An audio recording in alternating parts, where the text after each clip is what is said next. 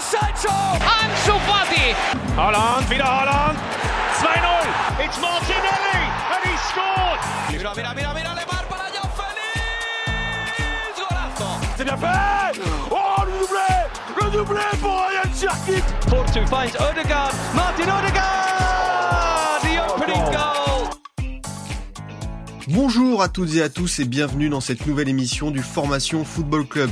Je m'appelle Adrien et je suis ravi de vous retrouver une semaine après notre grande première qui était consacrée à Martin Odegaard, une émission que vous pouvez réécouter sur Deezer, Spotify ou encore iTunes. Cette semaine, on se retrouve pour un tout autre sujet. On va parler des jeunes défenseurs centraux français. On va analyser, on va débattre et on va tenter de dégager une hiérarchie à ce poste. Pour m'accompagner aujourd'hui, deux invités avec d'abord Enji Luata. Ça va Enji Ouais, salut Adrien, salut à tous. Bah ouais, bien sûr, ravi d'être là, ravi de te retrouver surtout, parce qu'on a déjà vécu pas mal de d'aventures radiophoniques ensemble. C'est c'est un, plaisir. Vraiment. Moi aussi, je suis ravi de te retrouver, Angie. Pour ceux qui comprennent pas la private joke, on était ensemble à l'école de journalisme, donc voilà, ça fait cinq ans qu'on qu'on se côtoie. Toi, en plus, tu as commenté des matchs euh, pour France Bleu Saint-Etienne et pour RMC, c'est ça? Pendant un an, vraiment suivi la S Saint-Etienne pour France Bleu Saint-Etienne Noir, une radio euh, locale de, de Radio France euh, là-bas, saison 2017-2018.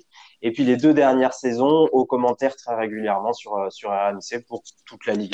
Également à mes côtés aujourd'hui, Maxime Masson du site Ultimo Diez. Ça va Maxime? Très bien, merci beaucoup pour l'invitation Adrien. En plus de gérer ce site euh, Ultimo Diez, tu commandes des matchs du côté d'Augusto Delon pour Reims, c'est ça? C'est exactement ça, je commande tes audio décrits les matchs du, du stade de Reims à domicile pour le compte du stade et de la ville de Reims. Très bien, messieurs, on va rentrer dans le vif du sujet. Voici une liste non exhaustive. Si je vous dis Issa Diop, William Saliba, Axel Dizassi, Dayot Upamecano, Boubacar Kamara, Ibrahima Konaté, Jules Koundé, Tanguy Kouassi ou encore Benoît Bézachilé, êtes-vous épaté par un tel réservoir? Un avis dessus, NJ, pour commencer?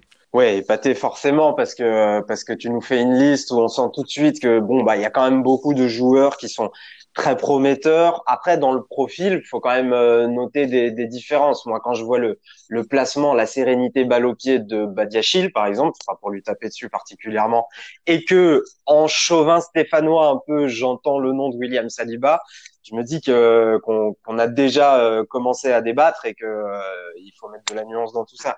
Il y a, il y a, il y a de la relance d'un côté, de la sérénité balle au pied, et puis il y a, il y, a, il y a du physique et de la capacité à gagner énormément de duels de l'autre, mais peut-être un petit peu moins de, de sérénité et de, de finesse balle au pied. Quoi. Tu rejoins cet avis, euh, Maxime? Je suis assez d'accord. Je pense même que tu as mis Axel Disasi dans la liste pour le côté rémois. Mais, euh, mais non. Qui est plutôt un bon joueur quand même. Qui est plutôt un, un bon joueur euh, qui prend, à mon sens, pas assez de risques balle au pied. Euh, T'en parlais justement de, de cette capacité de relance pour moi, ça, ça reste une énigme d'un joueur comme Axel Disasi qui, qui vit, on peut le dire, sa première euh, véritable saison en tant que, que titulaire d'un club de Ligue 1. Donc, ils n'en sont pas tous au même niveau d'accomplissement, au-delà de leur, euh, de leur capacité euh, personnelle. Je pense qu'ils n'en sont surtout pas tous au même niveau d'accomplissement dans, dans ta liste. Comment expliquer, NJ, que la France parvienne justement à sortir autant de bons jeunes à ce poste? Un poste qui demande une vraie maturité pour s'imposer au niveau. Il y a vraiment dans la formation française depuis toujours cette capacité à former des joueurs qui sont capables, qui sont en capacité dès le plus jeune âge de gagner des duels, d'être forts dans les duels. Et il se trouve que pour être défenseur central, je vous apprends rien les gars, hein, mais en gros, euh, il faut euh, avant tout être capable de faire le ménage dans la surface de réparation.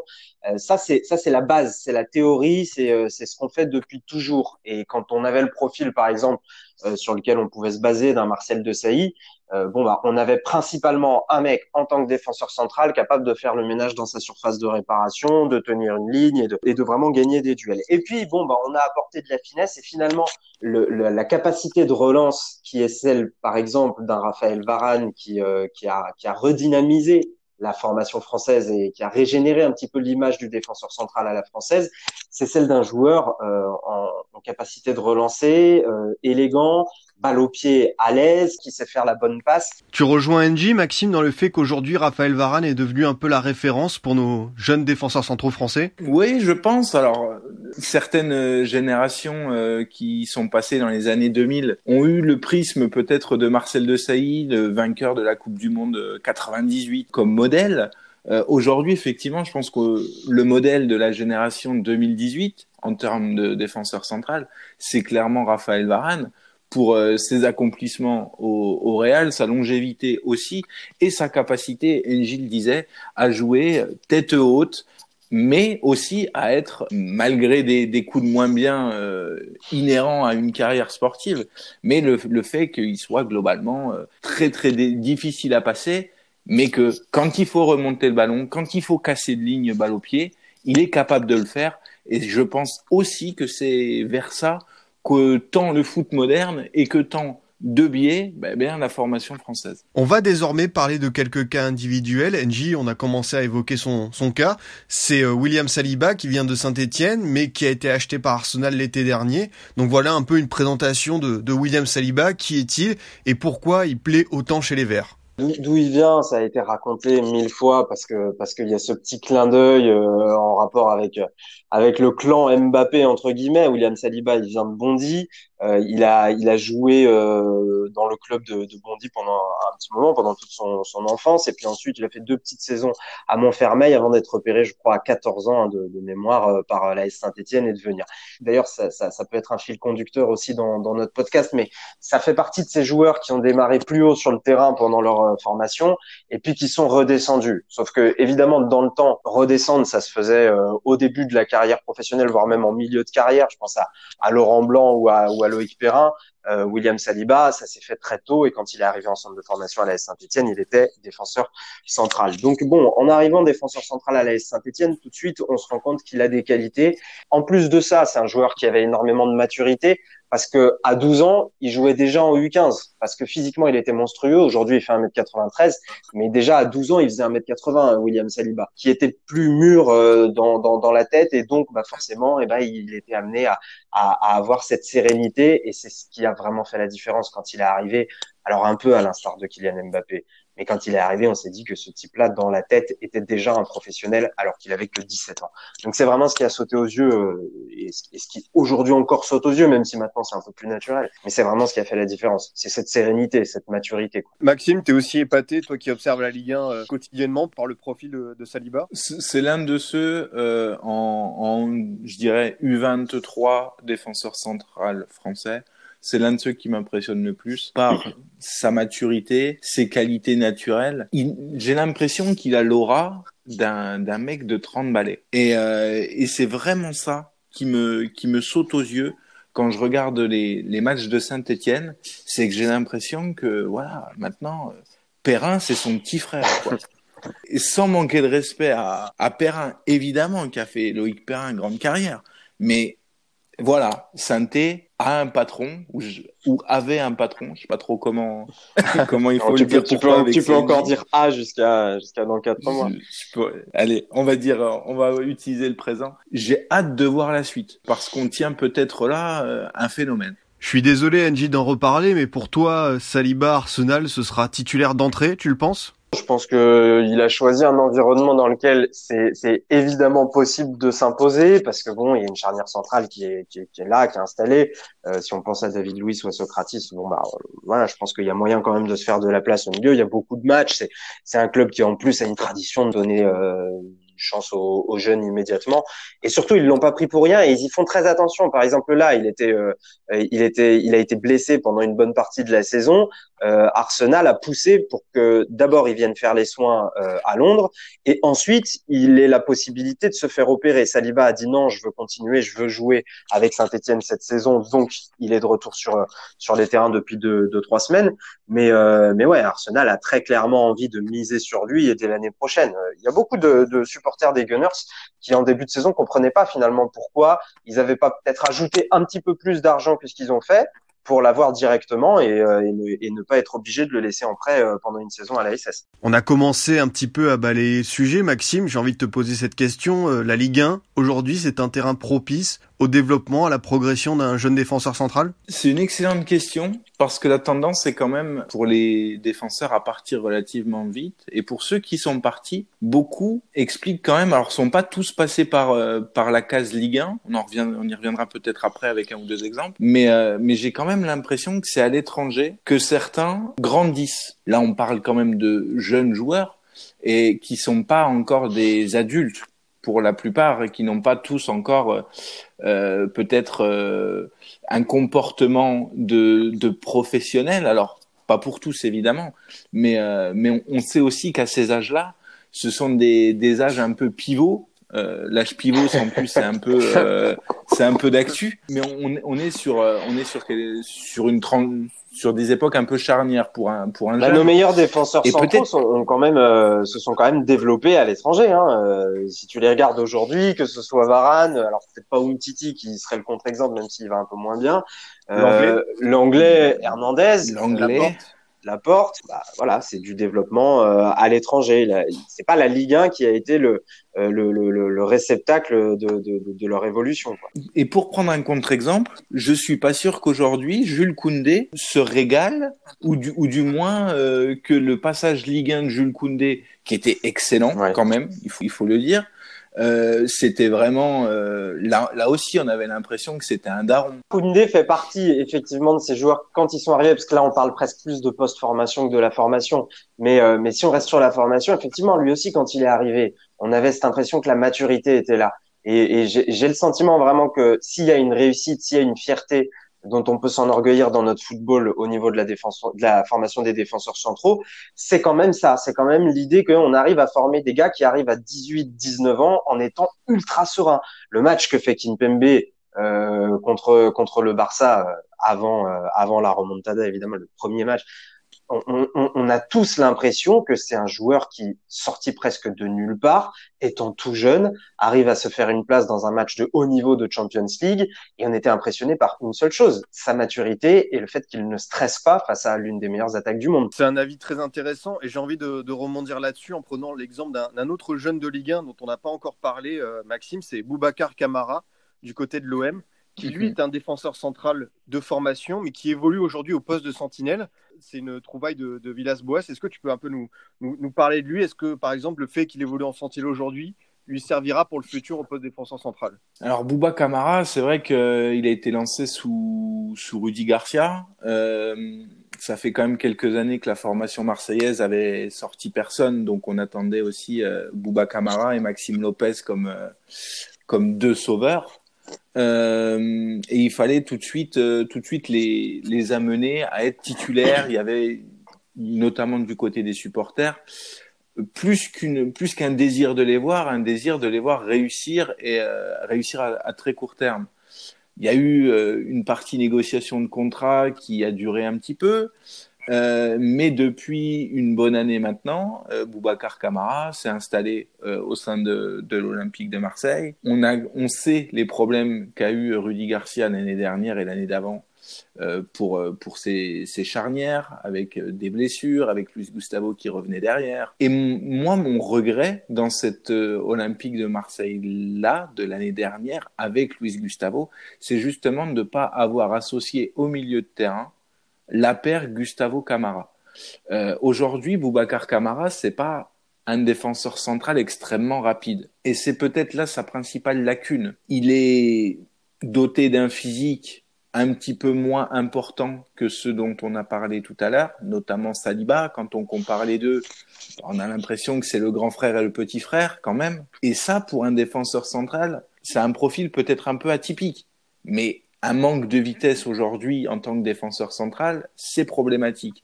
D'où son replacement par Villas-Boas en, en 6, quelque chose qui avait été aussi euh, demandé à une époque euh, à, à, Rudy Garcia de tester le jeune sur cette position-là, qui peut correspondre à certaines de ses qualités aussi. Néanmoins, bon, cette année, Boubacar Camara en 6, c'est délicat. C'est je, je, je, le pense meilleur mmh. en, en charnière alors que l'année dernière, j'aurais pensé l'inverse. Pour moi, c'est une déception de le voir, euh, de, le voir évoluer en 6. Je pense que c'est un défenseur central.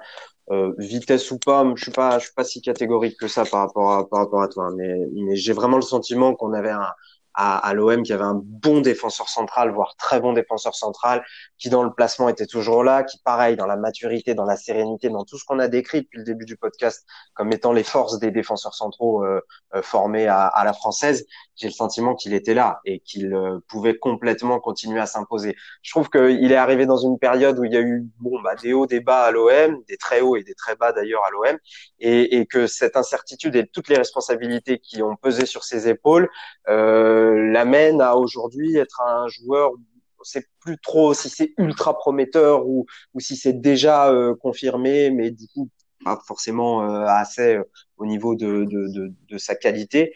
Moi, je pense que je pense qu'il faut qu'il se stabilise et qu'il se stabilise à son vrai poste qui est défenseur central. Je, je suis assez d'accord. Et pour le coup, euh, il a grandi très vite voilà. aussi de par euh, bah, l'exposition médiatique inhérente à l'Olympique de Marseille Exactement. en un et en deux euh, la campagne européenne qui a vu l'OM arriver jusqu'en finale, League, ouais. où il a joué des matchs et pour le coup, c'était des matchs devant euh, des dizaines de milliers de personnes au vélodrome, dans, des vélodromes, dans un vélodrome chauffé à blanc, des matchs en jeu, et il s'est montré extrêmement prometteur dans ces rencontres-là. Euh, après, on peut pas demander à un gamin de 19 ans de stabiliser la charnière de l'OM. Sur la euh, saison qui a suivi, une fois que le, une fois que le rêve était terminé, Voilà. que la parenthèse Europa League était terminée, c'est vrai qu'on a eu le sentiment qu'il fallait tout de suite que lui prenne ses responsabilités. Mais il était trop jeune. Et, et je pense que c'est cette capacité à encadrer les jeunes euh, formés euh, en défense centrale, euh, bon bah il faut il faut pas parce qu'ils sont défenseurs centraux que tout de suite on les imagine avec un brassard de capitaine, en étant des cadres, en étant euh, le taulier derrière qui s'impose. On a commencé un tout petit peu à en parler. Il y a un autre championnat qui accorde une belle place à nos jeunes défenseurs centraux français. C'est la Bundesliga avec notamment Upamecano et Konate à Leipzig, Zagadou à Dortmund, ou encore plus récemment Todibo à Schalke. Euh, Maxime, est-ce que l'Allemagne, voilà, c'est l'Eldorado pour nos jeunes défenseurs centraux français?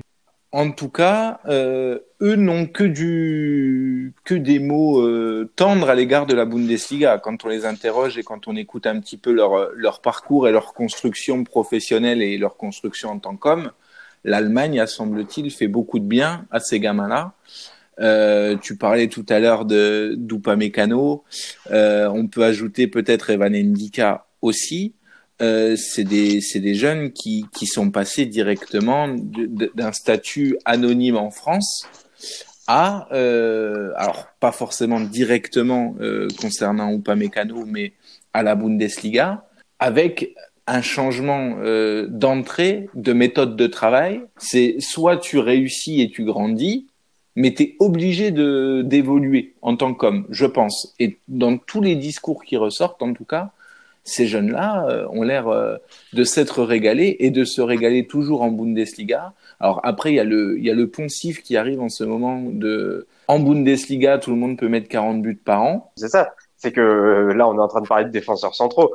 Je trouve qu'en Bundesliga, ils y arrivent précisément parce que ils ont un cadre différent de la Ligue 1, mais qui est pas encore la première ligue, qui est pas encore cette exposition-là, qui est pas encore cette vitesse-là. Et puis c'est un, en l'occurrence, on parle vraiment d'un championnat qui donne énormément sa chance aux jeunes. Pour conclure, messieurs, sur ce chapitre, si vous deviez donner chacun votre top 3 des, jeunes défenseurs centraux français, ça donnerait quoi? Pour commencer, NJ par exemple? Je vais te faire euh, Saliba, euh, Saliba Camara entre dedans encore, hein, Bouba Camara. Et puis ensuite, bah, faut quand même ouvrir les yeux. Et je pense que même si euh, ça a été euh, compliqué pour lui ces derniers mois et que la Coupe du Monde lui a un peu coupé les jambes, euh, Kimpembe, c'est quand même un, c'est quand même un joueur qui a un talent monstrueux. Kimpembe a pas 24, question bête, mais euh, si on doit enlever Kimpembe, en tout on cas, enlève, il... hein, je, je l'ai, euh... ouais, je non, mais en tout cas, il est dans cette génération-là. On n'en a pas parlé, mais effectivement, euh, on s'est arrêté à 23, mais si on monte jusqu'à 25, euh, tu peux encore rajouter un ou deux cracks à ta liste. Moi, le premier, comme NJ, Saliba, c'est celui qui m'a impressionné le le plus. Après, je dirais Upamecano. Et en 3, c'est le cœur qui parle, c'est Bouba Kamara. Alors, vérification, Kimpembe à 24. Kimpembe à 24, ouais. Bon, bah, ça me permet d'être chauvin et de rajouter le petit Wesley Fofana, dont on n'a pas parlé depuis le début de l'émission, mais, qui, mais qui lui aussi est très jeune. Il a un an de moins que Saliba. Euh, et quand on les a vus euh, tous les deux associés, on avait vraiment le sentiment que c'était une paire déjà complémentaire. Et en plus, Fofana, euh, qui a un profil quand même peut-être un peu plus physique, un peu moins relanceur que Saliba, lui aussi, il a une formation qui lui a permis manifestement d'arriver avec beaucoup de maturité dans le monde du football. Mais ça, c'est aussi la, politique de formation stéphanoise qui consiste maintenant à donner des contrats professionnels très rapidement à ces jeunes joueurs. Après ce, ce, vif débat très intéressant, j'ai trouvé vraiment merci messieurs, on peut passer à une autre rubrique de l'émission, c'est le Scoot Time. Le Scoot Time, c'est très simple. Je vais vous demander à chacun de me donner un jeune assez méconnu du grand public et que vous aimeriez mettre en avant pour ses qualités, mais aussi parce que vous estimez qu'il va percer dans les mois ou les années à venir. Qui a tes faveurs, NJ, pour commencer? Je, je, vais déroger juste à l'une de tes deux règles. Je ne sais pas s'il va percer dans les mois qui viennent. Je ne sais pas ce que sera sa carrière, mais j'aimerais évidemment qu'elle soit bonne.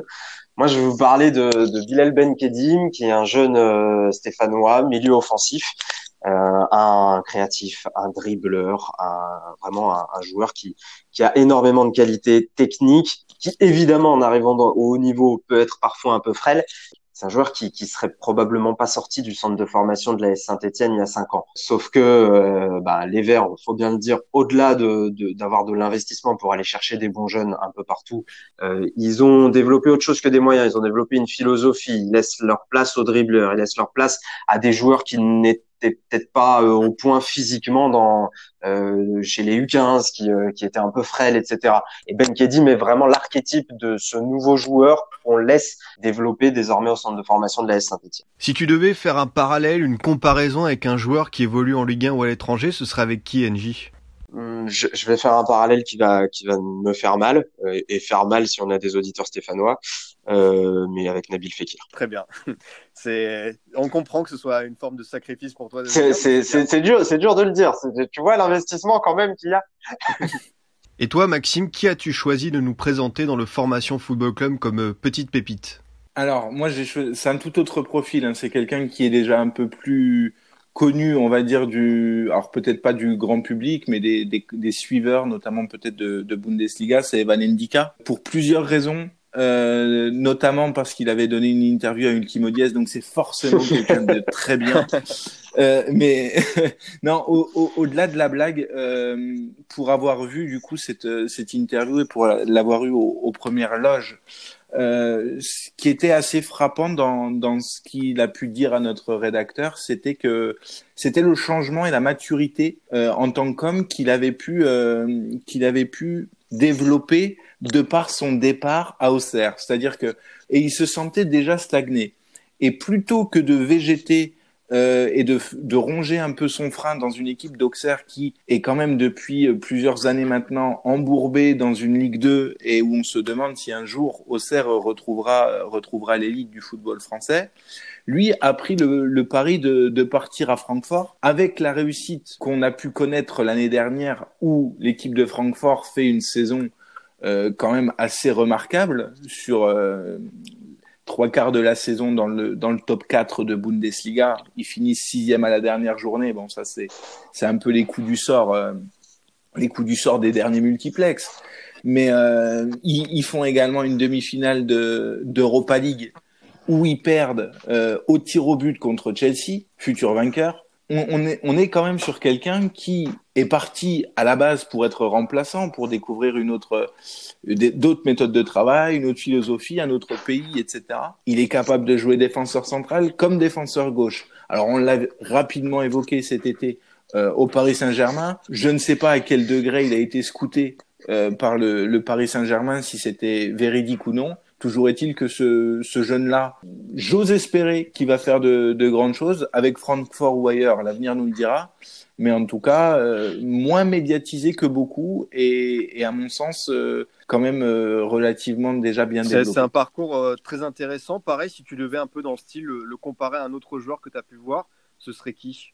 Je dirais Umtiti pour rester dans les dans ce qui peut être un modèle pour lui en français qui est pas beaucoup plus vieux que lui, je dirais Samuel Umtiti, gaucher comme lui, capacité de à jouer défenseur gauche, ou plus jeune, tu vois, un peu cette polyvalence de poste, euh, bon dans l'anticipation, euh, première euh, première passe qui est capable de briser une ligne, donc il, il, semble se se ressembler sur pas mal de points. Euh, C'était un plaisir euh, d'échanger avec vous, messieurs. Ben qu'on oui, merci lire à toi. Qu'est-ce qu'on peut lire en ce moment sur euh, Ultimo Diez, Maxime? Tellement de choses, tellement de choses. Le papier qui est sorti à l'heure où on enregistre euh, traite euh, de l'Olympique lyonnais qui perd, qui gagne un petit peu un désamour auprès de, auprès des siens, auprès de ses supporters. Je peux pas trop en dire parce que c'est pas signé, mais il y a quelques, il y a quelques trucs qui arrivent sous peu, donc, euh, donc restez dans le coin. Il se pourrait aussi qu'on fasse euh, des, des rencontres physiques ou des soirées, des choses comme ça euh, à venir, notamment pour des matchs de Ligue des Champions. Très bien, bah on va suivre ça de près. Merci d'être venu dans Formation Football Club. De mon côté, chers auditeurs, je vous dis à la semaine prochaine pour une nouvelle émission. Vous pouvez nous retrouver sur les applications de podcast, à savoir iTunes, Deezer ou encore Spotify. À très vite